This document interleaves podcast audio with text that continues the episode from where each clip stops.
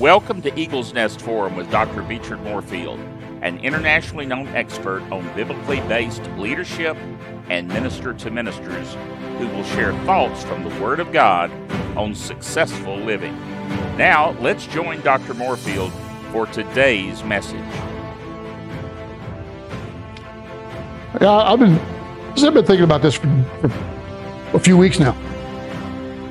Been, been a kind of a personal quest of mine. Uh, it means to to speak, to preach, to proclaim, to teach, to prophesy. Not just prophesying with words, but to prophesy on the musical instrument. Because prophecy edifies, exhorts, and comforts the body of Christ, no matter how it comes. True prophecy. Uh, how about how about writing? All right, so we're talking about all these methods of publishing the gospel. Well, Jesus said the gospel must be published in all nations, and then in Acts 13, 49, we read that that region at least, the gospel was published in that region. So I've I've begun altering my prayer somewhat. Instead of just asking God to open doors of ministry, I've asked God to open doors of ministry where the gospel may be published. I've, I've gotten very specific in that. Uh, there are there are things that can happen in your life as you are walking in a place that's pleasing to God that cannot happen otherwise. Uh, I, I, hope that made sense. Uh, when when Jesus had had um, told his disciples to get into the ship. Now, this is not when he was asleep in the back of the boat. He told his disciples to get in the ship and go to the other side. And then he sent, he sent the multitudes away. What did Jesus do then? The Bible says he went up into the mountain alone to pray. And then the disciples, what were they supposed to do? Go to the other side. But in the middle of the Sea of Galilee, about two and a half miles from shore, and that's a pretty long swim. But in the middle of the Sea of Galilee, a storm arose. And they weren't making any headway. They were just trapped in that storm. They, no matter how hard they labored and toiled, they weren't getting anywhere. Big storm like that, you can't run with sails. It'll tip the boat over, and um, you've got to run with oars and whatever else you have to try to get the, get the boat through. They weren't going anywhere. So in the fourth watch of the night, Jesus did what? Came walking to them on the water. Now, when he when they saw him, they thought he was a spook. Yeah, the Bible says they thought he was a ghost, a spirit. You know, the same word, ghost. And so they cried out with fear. And and and Peter had enough sense to cry out, Lord, if it's you, well, first of all, when they cried out in fear, he cried out back to them, don't, don't be afraid, it is I. Right? Now think about this. They are in a storm. The wind is strong, the waves are high, the, the wind is blowing uh, spray everywhere. It's dark, there's no moon, there's no stars. You, you see all this taking place, and uh, let me get back on this one. Yes, still, okay.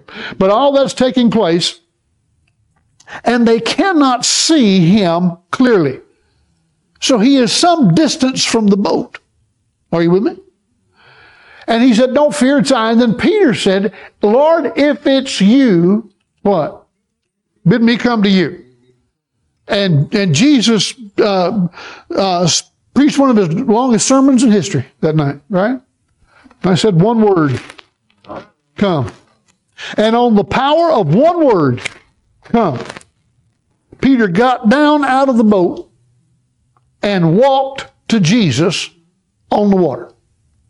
Every time I read that, that just that, that's something to think about. He walked to Jesus on the water, and he, as long as he had his focus on Jesus, he was walking on the water. But now, you, we know the story, don't we? And then when, when Peter got his eyes off Jesus, he saw the storm and boisterous and he began to sink and he cried out, Master, save me. And Jesus was, he was close enough to Jesus at that point to reach out and take him by the hand. Now, there's much to teach about here. Let, let me just make this one point.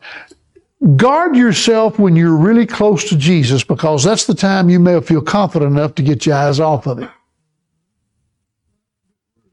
Okay? When, when you know you're safest is when you'll make sometimes your biggest mistake. But anyway, Peter cried out, Jesus saved him, and walked back to the boat with him. My question is this Would they have seen that miracle of Jesus walking on the water? Would Peter have been engaged in that miracle, walking on the water himself, going back to the boat with Jesus, if they had not obeyed what he said? No. No. Hallelujah. Just a thought there. That, that happened to come to mind. Miracles, again, don't just happen. Uh, the, the, how can I put this? I, I believe with all that is in me, according to the scriptures, that if we are walking in obedience to the Word of God, and we get to a point where we can go no further, expect a miracle. I'm talking, expect it. Because if you're doing what God said and you get to the place where you cannot go any further and you don't give up, you continue to strive, expect a miracle. If you have not yet gone as far as you can go, keep going. And whatever you do, don't quit. Don't quit. When you get tired, you may have to rest a little bit, but don't quit. You may have to bail water in shifts, but don't quit. You may have to row in shifts, but don't quit. Never quit. Because if you ever come to that place where you can go no further in what God has told you to do, expect a miracle. A real, verifiable, New Testament miracle of God.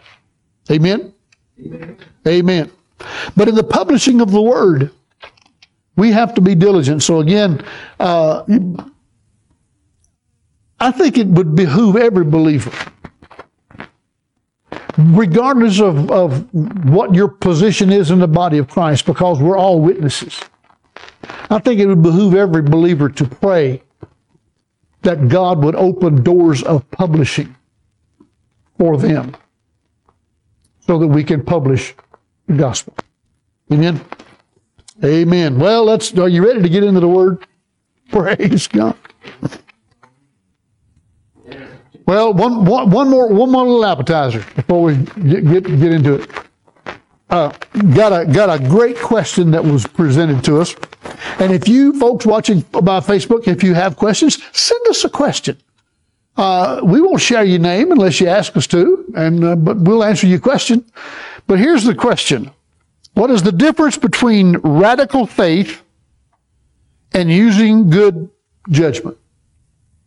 Um, none. There's no difference in the two. If you're using radical faith then basically what you're doing is you're saying if God said it, that settles it. That's it. Doctor says you're going to die. The God says I'm going to live. The world says you can't make it. God says you can do all things through Christ who strengthens you. Amen? The world says be afraid. God says fear not. If God said it, that's the most radical faith there is. It's not about emotions. It's not about hype. It's not about jumping up and down. It's not about people being slain in the spirit. It's not about being seeing signs and wonders and miracles. It's about simply knowing if God said it, that settles. The, the, the, the Roman centurion who came to Jesus, His servant was at home, and the Roman centurion came to Jesus and said, Master, my servant is at home. I'm not worthy that you should come, un, come and even under my roof, but speak the word only, and my servant shall be healed. You remember what the Bible says Jesus did about that? He marveled. Now let me tell you something. When you do something that causes Jesus to be mar- to marvel at your faith, that's radical faith. That's out there, my friend, as far as you can get. You can't get any further out on that limb. That, that, at that point, you ain't even on the limb anymore. You, you've, you've left the limb and you're somewhere between there and heaven. But, but you, you understand what I'm saying? That's radical faith. So it doesn't make any difference what you're facing if God said it.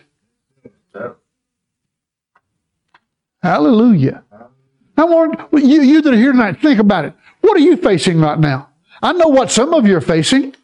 I mean, I know all about it, but I know something of it. I think about what you are facing. Those of you that I know, I think about it often. And, and when I think about it, I, I'll generally pray in tongues over it. What, what's the deal there? The deal is that I am bearing one another's burdens. That's what the Bible says. Not the care of it, but the burden. You know, the burden doesn't weigh much when the care of it's rolled on Jesus. I can handle the burden, it's the care of it that'll kill you. So whenever I think about you that are here and the, and the, the burden that you are bearing, I'll pray. I'll bear that burden with you.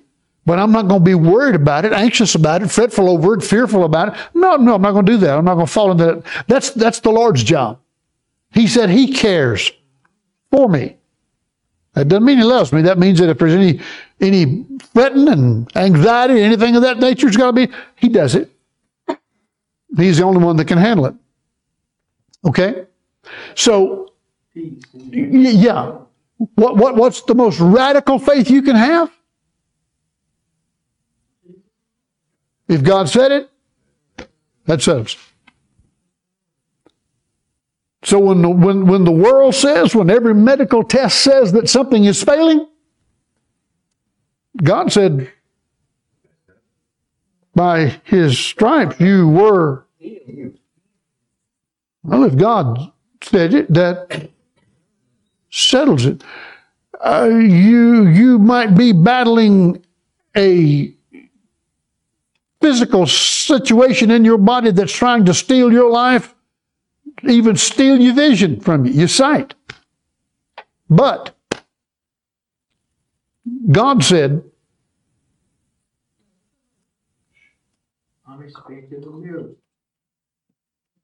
Say that again, Brother Donald. That's right. When you got the peace of God about it.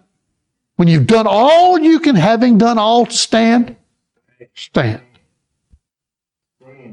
Stand. Yeah. Having done all to stand, stand. And if that's your attitude, if God said it, that's it, expect. If you need a miracle, expect a miracle. Praise God. Okay? If the if the if the financial world tells you that you're going down the tubes and there's nothing that can save you, but my God shall supply all mine, and, and, and the wealth of the sinner is laid up for me. Hallelujah. Glory to God. Praise God. You see, that's the most radical faith there is. Now, what about good judgment? Well, it would seem to me that good judgment. To correspond with Dr. Moorefield, you may contact him on his website at eaglesnestforum.com or join him on Facebook at facebook.com slash Eagles Nest Forum. And be sure to subscribe to the Eagles Nest Forum YouTube page at youtube.com slash at sign Eagles Nest Forum. Join us again next time for another inspiring message by Dr. Beechard Moorefield.